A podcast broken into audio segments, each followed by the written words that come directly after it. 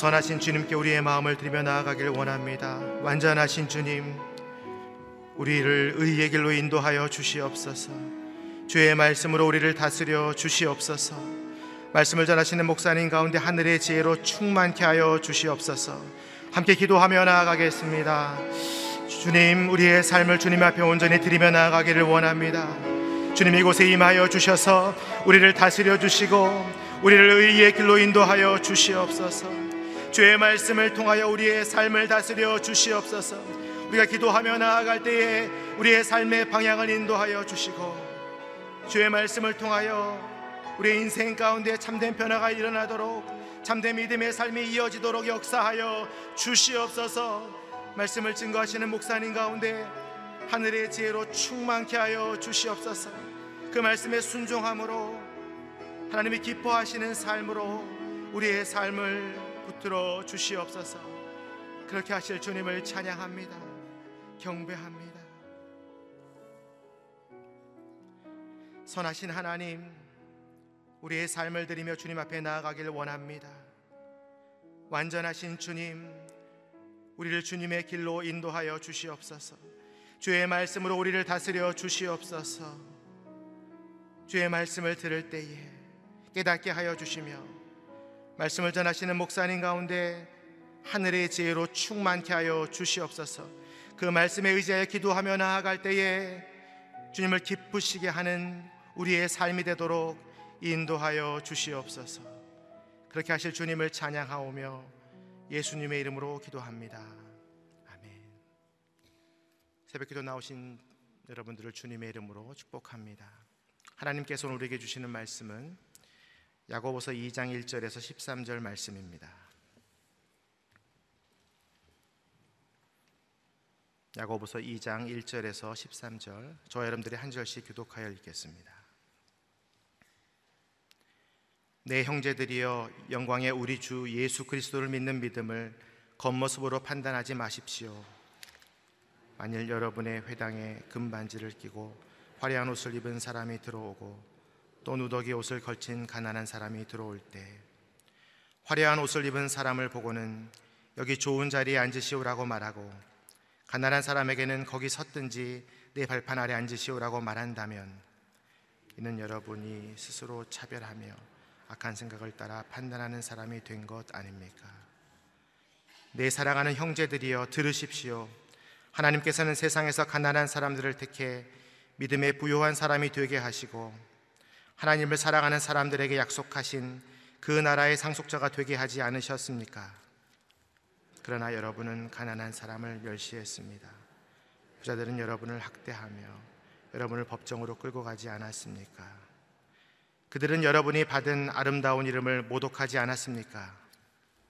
여러분이 성경대로 내 이웃을 내 몸과 같이 사랑하라는 최상의 법을 지킨다면 잘하는 것입니다. 그러나 만일 여러분이 겉모습으로 사람을 판단한다면 죄를 짓는 것이며 율법이 여러분을 범죄자로 판정할 것입니다. 누구든지 율법 전체를 지키다가 어느 하나를 범하면 율법 전체를 범하는 셈이 되기 때문입니다. 가늠하지 말라고 하시니가 또한 살인하지 말라고 하셨기 때문에 비록 가늠하지 않았더라도 살인했다면 율법을 어긴 사람이 되는 것입니다. 여러분은 자유의 율법으로 심판받을 사람인 것처럼 말하고 행동하십시오. 13절 함께 읽겠습니다. 긍휼을 베풀지 않는 사람에게는 긍휼 없는 심판이 있을 것입니다. 긍휼은 심판을 이깁니다. 아멘. 차별하는 태도에 임하는 긍휼 없는 심판이라는 제목으로 이상주 목사님께서 말씀 증거하시겠습니다.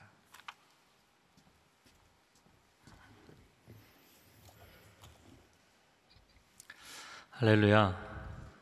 오늘 하루도 말씀으로 성령으로 충만한 하루가 되기를 축복합니다. 아, 야고보서 어, 세 번째 날인데요. 아, 2장 앞부분의 이 말씀 음, 오늘은 참된 믿음에 대해서 사람을 차별하지 않는 것이 참된 믿음이다. 어제는 음, 참된 믿음은 말씀을 실천하는 것이다. 였다면 오늘은 아, 차별하지 않는 아, 그 삶의 실천에 대해서 이야기를 하고 있습니다. 1절 말씀에 내 형제들이여 영광의 우리 주 예수 그리스도를 믿는 믿음을 겉모습으로 판단하지 마십시오. 아, 주 예수 그리스도를 믿는 믿음은 아, 물론 아, 겉으로 표현되는 것이기도 하지만 본질적으로 내면적인 것이죠. 예수님께서 사람들을 어떻게 대하셨습니까? 빈부에 따라서 사람들을 차별하지 않으셨죠. 특별히 가난한 자들의 친구가 되어 주시고 그들의 질병을 치유하시고 그들의 아픔을 위로해 주시고 그들을 아, 먹을 것으로 또 격려하시고 위로하시는 그런 주님이셨습니다. 아, 그러나 또한 백부장의 간구를 들어주시고 또 부자 청년 관원의 아, 그 소망을 가지고 진실하게 대화를 나눠주신 그런 주님이시죠. 참 믿음은 겉모습으로 사람을 차별하지 않는다. 복음의 진리에 대해서 이야기했던 로마서에 보면 3장 22절 말씀에 예수 그리스도를 믿음으로 말미암아 모든 믿는 자에게 미치는 의인이 차별이 없느니라. 할렐루야. 남녀노소 그 사람이 뭐 국적이 어떻게 되든 인생을 어떻게 살아왔든 우리를 구원하시는 예수 그리스도의 의에는 차별이 없는 줄로 믿습니다. 이것이 큰 은혜인 것이죠. 그런데 2절과 3절 말씀해 보면 이 회당에 부자가 들어오고 초라한 행색의 가난한 자가 들어오면 부자에게는 좋은 자리에 앉으라고 하고 가난한 자에게는 뭐 서 있든지 내 발 아래 앉아 있든지 이런 식으로 어, 대한다면 그것이 어떻겠느냐? 아, 실제로 회당 유대인들이 흩어져 있는 곳마다 이 회당이 형성이 돼 있었는데 아, 그 회당에서 크리스천들도 예배를 드렸기 때문에 어, 우리 같으면 뭐 주일 예배에 아, 가난한 자가 들어오고 부유한 자가 들어왔을 때 우리는 어떻게 대하는가? 실제로 이런 일들이 교회 안에 있었다는 것이죠. 자, 그런데 3절 하반절에 보면 이는 여러분이 스스로 차별하며 악한 생각을 따라 판단하는 사람이 된 것 아닙니까? 네, 저를 한번 따라해 보시겠어요? 사람을 차별하는 것은 악한 생각에서 시작됩니다. 차별이라는 것은 사람의 외적으로 보이는 것, 외모를 판단하는 것인데, 그러나 그 차별은 내면에서 나온다라는 거예요. 이 속에 어리석은 생각, 악한 생각, 그릇된 생각이 있기 때문에 차별이라는 어, 관점과 태도가 나오는 것이다 이야기를 합니다. 오늘날 교회는 어떤가요? 하나님은 외모를 보시는 분이 아니라 우리의 중심을 보시는 분인 줄로 믿습니다. 물론 서로 어, 만나면 뭐, 어, 뭐 건강해 보이시네요. 요즘 좀 뭐 수척해지셨네요. 그런 표현을 쓸 수는 있지만 서로의 영혼의 상태를 볼 수 있는 그런 교제가 있기를 바랍니다. 내면을 보아주는 것이 중요하죠. 제가 전에 이게 교회 사역을 아, 그 밴쿠버에서 할 때 한 그 자매님이 이제 수요 여성 예배 싱어를 하시는데 약간 좀 다른 사람들보다 화려한 패턴의 옷을 입으시는 분이었어요. 그런데 사람마다 어울리는 컬러와 어울리는 패턴이 있는 거잖아요. 근데 이분은 워낙에 화려하게 생기신 분이에요. 그래서 그냥 화려한 패턴의 옷이 잘 맞습니다. 그런데 그 예배만 끝나고 나면 자매님들끼리 계속 뒤에서 뭔가를 얘기하는 거예요. 뒷담화를 하는 거예요. 왜 예배 시간에 그것도 싱어로 앞에 서면서 차분하게 입지 않고 저렇게 화려하게 입어야 되냐? 아, 마치 그 낭비를 하는 것처럼 비싼 옷을 입는 것처럼 그렇게 이야기를 하는 거예요. 한 번은 그 저한테 찾아와서 자기 교회를 떠나겠다. 아유 왜 교회를 떠나시느냐? 너무 사람들이 그런 문제로 비난을 한다는 거죠.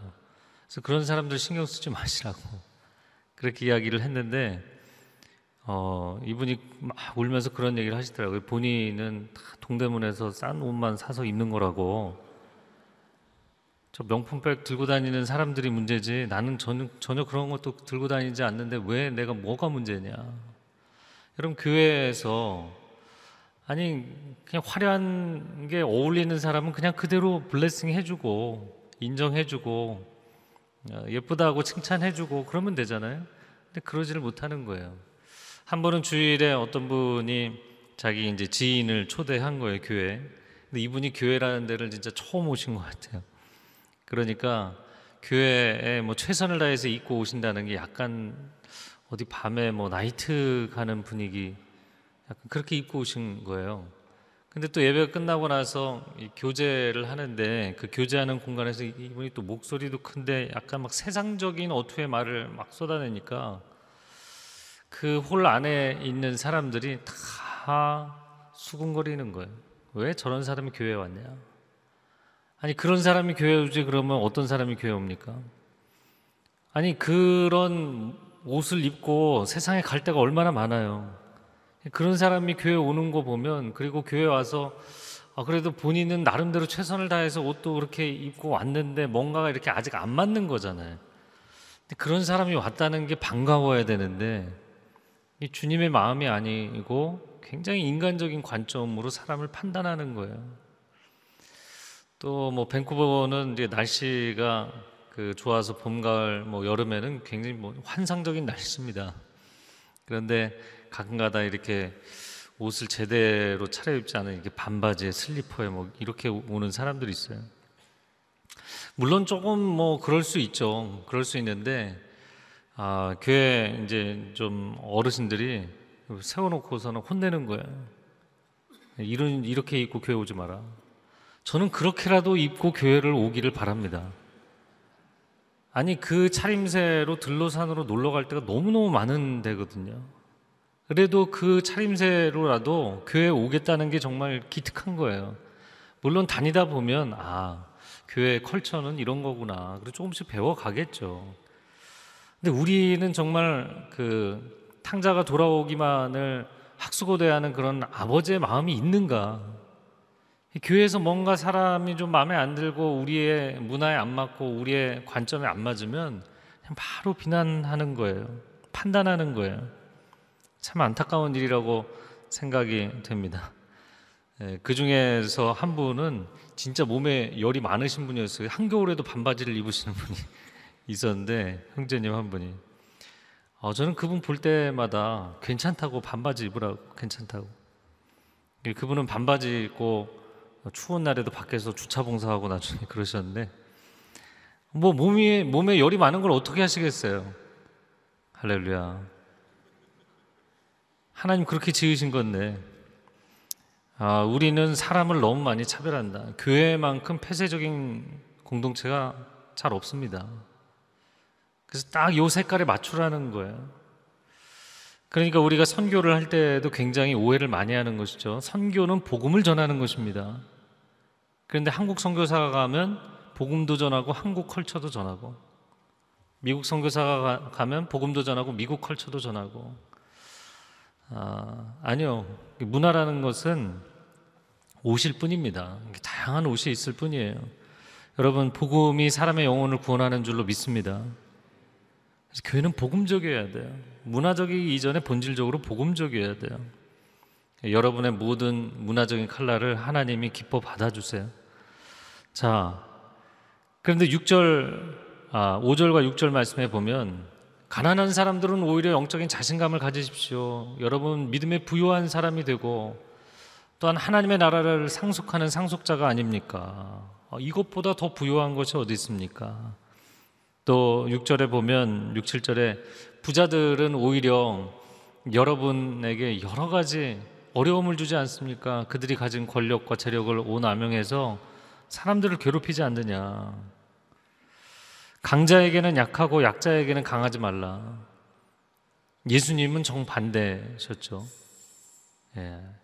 주님 앞에 나와서 강한 척 하는 사람에게 오히려 강하게 하셨고 약자들에게 하염없이 마음이 약하신 그런 분이셨죠. 그게 주님의 마음입니다.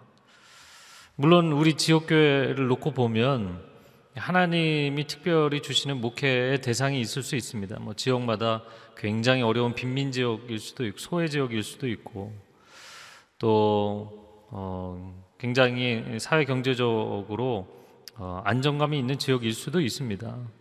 그러나 어떤 사람이 그 공동체에 들어오든 교회는 차별하지 않는 공동체입니다. 저 양재에서 그 권사님 집사님들이 그 서울역 앞에 있는 남대문 오가 마을 그 쪽방촌 사역을 하시니까 꾸준히 계속 사역을 하니까 이분들이 양재까지 오시는 거예요.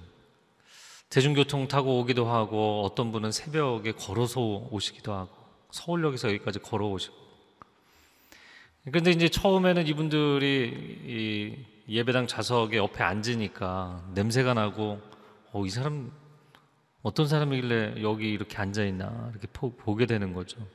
근데 이제 매주 오시니까 이제 알게 된 거예요.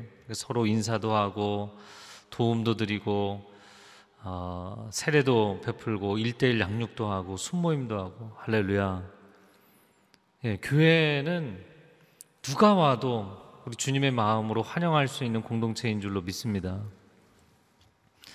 자, 그래서 8절 말씀에 여러분이 성경대로 내 이웃을 내 몸과 같이 사랑하라는 최상의 법을 지킨다면 잘 하는 것입니다. 한번 따라해 보시겠어요? 내 이웃을 내 몸과 같이 사랑하라. 네, 차별하지 않고 이 한 가지만 기억하셔도 오늘은 족하겠습니다. 성경의 두 가지 큰 계명은 하나님 사랑, 이웃 사랑이죠. 전심전력으로 하나님 사랑하고 아, 내 몸처럼 내 이웃을 사랑하는 것. 그런데 구절에 이것이 가장 중요한 계명, 계명인데 만약에 겉모습으로 사람을 판단한다면 당신은 가장 중요한 계명을 어기는 죄를 짓는 것이고 범법자가 되는 것이다. 근데 율법이라는 것은 한 가지만 범하면 그 전체를 범한 것과 같은 것이 아니냐. 자, 12절, 13절 말씀을 같이 읽어보겠습니다. 시작. 여러분은 자유의 율법으로 심판받을 사람인 것처럼 말하고 행동하십시오. 극률을 베풀지 않는 사람에게는 극률 없는 심판이 있을 것입니다. 극률은 심판을 이깁니다. 자유의 율법, 네, 자유케 하는 율법 뭐 어제도 나눴지만 이 복음을 이야기하는 것이죠. 이 구약의 율법과 다른 우리를 자유하게 하시는데 우리 안에 자원함이 일어나서 아, 우리가 삶의 거룩의 실천을 하게 하시는 말씀, 복음이죠. 자, 우리는 이 복음으로 심판받을 사람들이다. 우리는 복음을 믿고 천국에 들어갈 것입니다. 그리고 이 복음을 붙들고 심판대 앞에 서게 될 것입니다. 그러므로 우리의 언행도 이 복음에 합당해야 하는 것이다. 복음에 합당하게 아, 우리가 심판을 받는다는 것은 어떤 것이냐? 그게 13절 말씀인데 극률을 베풀지 않는 사람에게는 극률 없는 심판이 있다. 예, 극률은 심판을 이긴다. 이렇게 돼 있어요. 어, 극률을 행하지 않는 사람, 즉 다른 사람에게 은혜 베풀지 않는 사람에게는 은혜 없는 심판이 있을 것이다. 만약에 하나님이 우리에게 은혜의 관점으로 심판대 앞에서 판단해 주시지 않는다면 어떻게 통과하겠어요? 본래 하나님의 극률, 하나님의 은혜로 심판을 이기게 됐잖아요. 이게 극률이 심판을 이긴다. 되는데 극률을 경험한 내가 다른 사람에게 극률을 베풀지 않는다면 내게는 극률 없는 심판이 있을 것이다. 야고보가 좀 세게 이야기하는 거죠. 이제 앞으로 계속 세게 얘기합니다. 그러니까 야고보서는 행위를 강조하는 거예요. 그러면 이제 사도 바울의 서신에 익숙한 우리들은 아니 예수님 믿고 구원받는 거 아닌가요? 그럼 행위로 구원받는 것인가요? 이런 질문을 반문을 하게 됩니다. 자, 그런데 예수님의 가르침 가운데도 굉장히 중요하게 기억해야 될 포인트들이 있어요. 1만 달란트 빚진 자를 왕이 탕감해 줬습니다. 1만 달란트 이거는 뭐 평생 갚아도 갚을 수 없는 돈이란 뜻이에요. 인간이 스스로 예, 해결할 수 없는 그 빚을 해결해 준 거죠. 그랬더니 나가서 백데나리온 빚진 자기 동료를 잡아다가 너 이 녀석 갚을 때까지 감옥에 들어가 있으라. 그리고 감옥에 쳐넣었다는 거죠. 이 주변의 친구들이 차마 그거를 보고 있을 수가 없어서 왕에게 보고하니까 왕이 불러다가 내가 너에게 어떤 은혜를 베풀었는데 즉 극률을 베풀지 않은 자죠. 극률을 베풀지 않은 자에게는 극률 없는 심판이 있을 것이다. 예수님이 하신 얘기예요. 야고보가 한 얘기이기 전에. 주기도문을 읽으면서 가끔가다 질문하시는 분이 있어요. 왜 그러냐면 주기도문 뒷부분에 우리가 우리에게 죄 지은 자를 사하여 준 것처럼 우리의 죄를 사하여 주옵시고 이렇게 돼 있어요. 아, 우리의 죄를 아무런 조건 없이 사해 주셔서 감사합니다. Thank you 하나님 그러고 끝이 아니고요. 아, 그러면 또 순서가 나의 죄를 사해 주셨으니 저도 이제 다른 사람을 용서하겠습니다. 그 기도가 아니고요. 우리가 우리에게 죄 지은 사람을 사하여 준 것처럼이라고 돼 있어요. 그게 오히려 전제로 돼 있습니다. 어, 그러면 예수님도 행위 구원을 이야기하신 건가? 내가 다른 사람을 온전하게 용서하지 못하면 그럼 나도 용서 못 받는 것인가? 그냥 예수님 믿고 구원받는 게 아니었나? 여러분 그래서 단순 논리에 빠지지 말라는 것이죠. 예, 복음이라는 것은 율법의 종료이자 율법의 완성입니다. 진짜 용서를 체험한 사람은 다른 사람을 용서하지 않을 수가 없다는 거예요. 진짜 은혜를 체험한 사람은 그 은혜가 흘러가지 않을 수 없다는 거예요. 여러분 하나님의 은혜를 깊이 체험하시기 바랍니다. 단순히 교리나 지식이 아니라 정말 깊이 체험하시기 바랍니다. 어, 율법과 복음의 차이를 어떻게 얘기해야 될까요? 요즘 저희 둘째가 좀 공부를 하려고 애를 써서 공부로 얘기를 해보자면 부모가 애는 공부하기 싫어하는데 공부해라 공부해라 그러면 나도 피곤하고 애도 피곤한 거죠. 이게 율법이에요. 이게 복음은 무엇인가요? 내가 공부하는 맛을 봤어요. 그러면 빨리 자라고 해도 아, 먼저 주무세요. 저는 조금 더 하겠습니다. 내가 하고 싶어서 하는 건 이게 복음입니다. 그 맛을 본 사람은 그것을 하게 돼 있어요. 은혜의 맛을 본 사람은 하나님 얼마나 은혜로우신지 이 은혜가 얼마나 놀랍고 어떠한 인생이든 회복할 수 있는 능력인지 이걸 체험한 사람은 그 은혜를 베풀게 돼 있다는 거예요. 제가 어려운 질문 하나 드릴까요? 학교를 다니면 학생인가요? 공부를 해야 학생인가요? 둘 다 학생이에요. 그렇죠? 헷갈려 하지는 마세요. 학교만 다녀도 학생이라고 불러줍니다. 그러나 학생다운 학생이 아닌 거죠. 여러분 둘 다 중요합니다. 예수 그리스도를 믿음으로 구원받는 것입니다. 그러나 구원받아서 하나님의 집에 들락거리면 학교를 들락거리면 공부를 해야 되지 않겠어요? 나는 그냥 학교 다니니까 나는 어, 학교 학번도 있으니까 나는 학생 맞다. 근데 공부를 전혀 안 해요. 그러면 스스로도 자괴감에 빠지게 돼 있고 영적 혼란에 빠지게 돼 있어요. 그리고 많은 사람을 어렵게 만들게 돼 있어요. 어, 사람을 차별하지 마십시오. 그리고 여러분을 통해서 사랑이 흘러가는 하루가 되기를 축복합니다. 네, 오늘 이 한 가지를 우리 마음에 품고 기도하겠습니다. 어, 다른 데서 시작하기 전에 여러분이 가장 가까이 있는 여러분의 가족, 여러분의 아내, 남편, 부모님, 자녀, 형제, 여러분 마음 가운데 억울한 게 있고 아, 상처받은 게 있어서 미워하는 마음이 있잖아요. 주님이 나 같은 죄인을 용서해 주신 은혜를 깊이 체험하면 그 사람은 누구도 그렇게 오랫동안 미워할 수 없어요. 그런 마음을 오래 품을 수가 없습니다. 은혜가 아니면 살 수 없는 존재입니다. 그냥 그 주님의 은혜 때문에 여기까지 왔고 나를 통해서도 그 은혜가 흘러가야 될 줄로 믿습니다. 이 시간 우리 가슴에 숨얹고 기도할 때 주님 제 마음 가운데 용서하지 못하는 마음, 억울한 마음, 굳어져 있는 마음 풀어주시고 주님의 은혜가 흘러들어와 흘러나가는 마음이 되게 하여 주옵소서 함께 통성으로 기도하겠습니다. 사랑하는 주님, 주님의 은혜를 구합니다. 하나님 은혜는 나로부터 시작되는 것이 아니라 주님으로부터 시작되는 줄로 믿습니다. 주님의 은혜가 내 안에 충만해지게 하여 주옵시고 그 은혜를 체험한 내가 하나님 나의 가족을 사랑하고 극률이 여기고 용서하고 용납하고 격려하고 축복하는 사람이 되게 하여 주옵소서. 나를 통하여서 하나님의 은혜가 흘러가게 하여 주옵소서.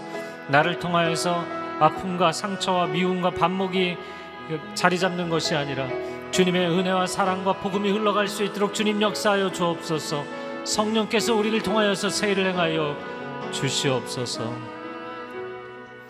한 번 더 기도하겠습니다. 기도할 때 어, 오늘날 교회 공동체가 너무 많이 폐쇄적입니다. 나하고 비슷하게 비슷한 스타일로 말하고 나와 비슷한 패턴으로 신앙생활하고 어, 비슷한 관점으로 보고 그런 사람이 아니면 문제 삼는 거예요. 근데 안타까운 거는 너무나 세속적인 사람도 판단할 뿐만 아니라 너무 영적인 사람은 또 부담스러워요. 그러니까 교회가 그러면 어떤 어떤 문화를 원하는 것인가? 여러분 예수님의 마음으로 하나님 아버지의 마음으로 서로를 품어주고 용납하는 교회가 되기를 원합니다. 하나님 한국 교회가 치유되고 변화되게 하여 주시옵소서. 주님의 은혜가 차고 흘러 넘치는 공동체가 되게 하여 주시옵소서. 주여 한번 외치고 통성으로 기도하겠습니다.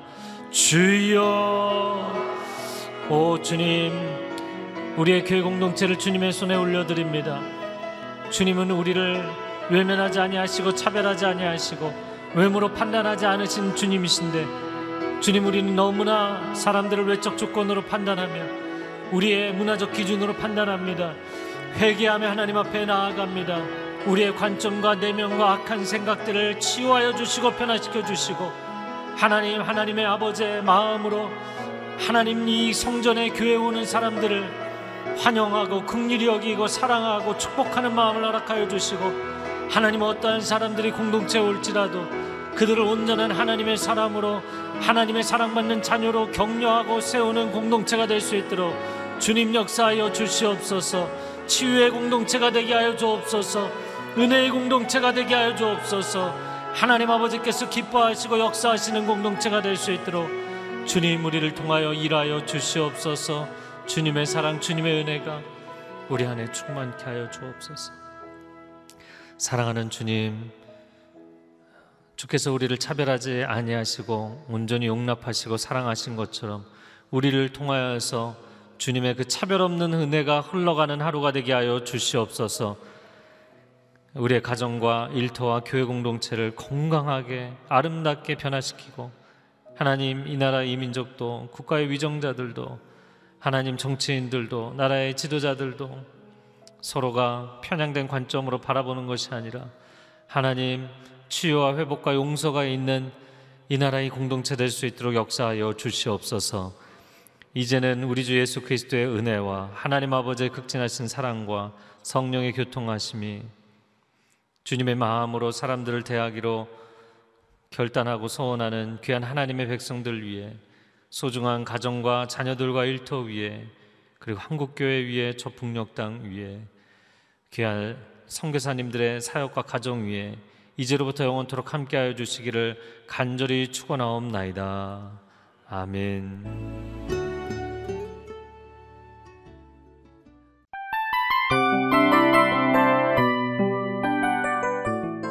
이 프로그램은 청취자 여러분의 소중한 후원으로 제작됩니다.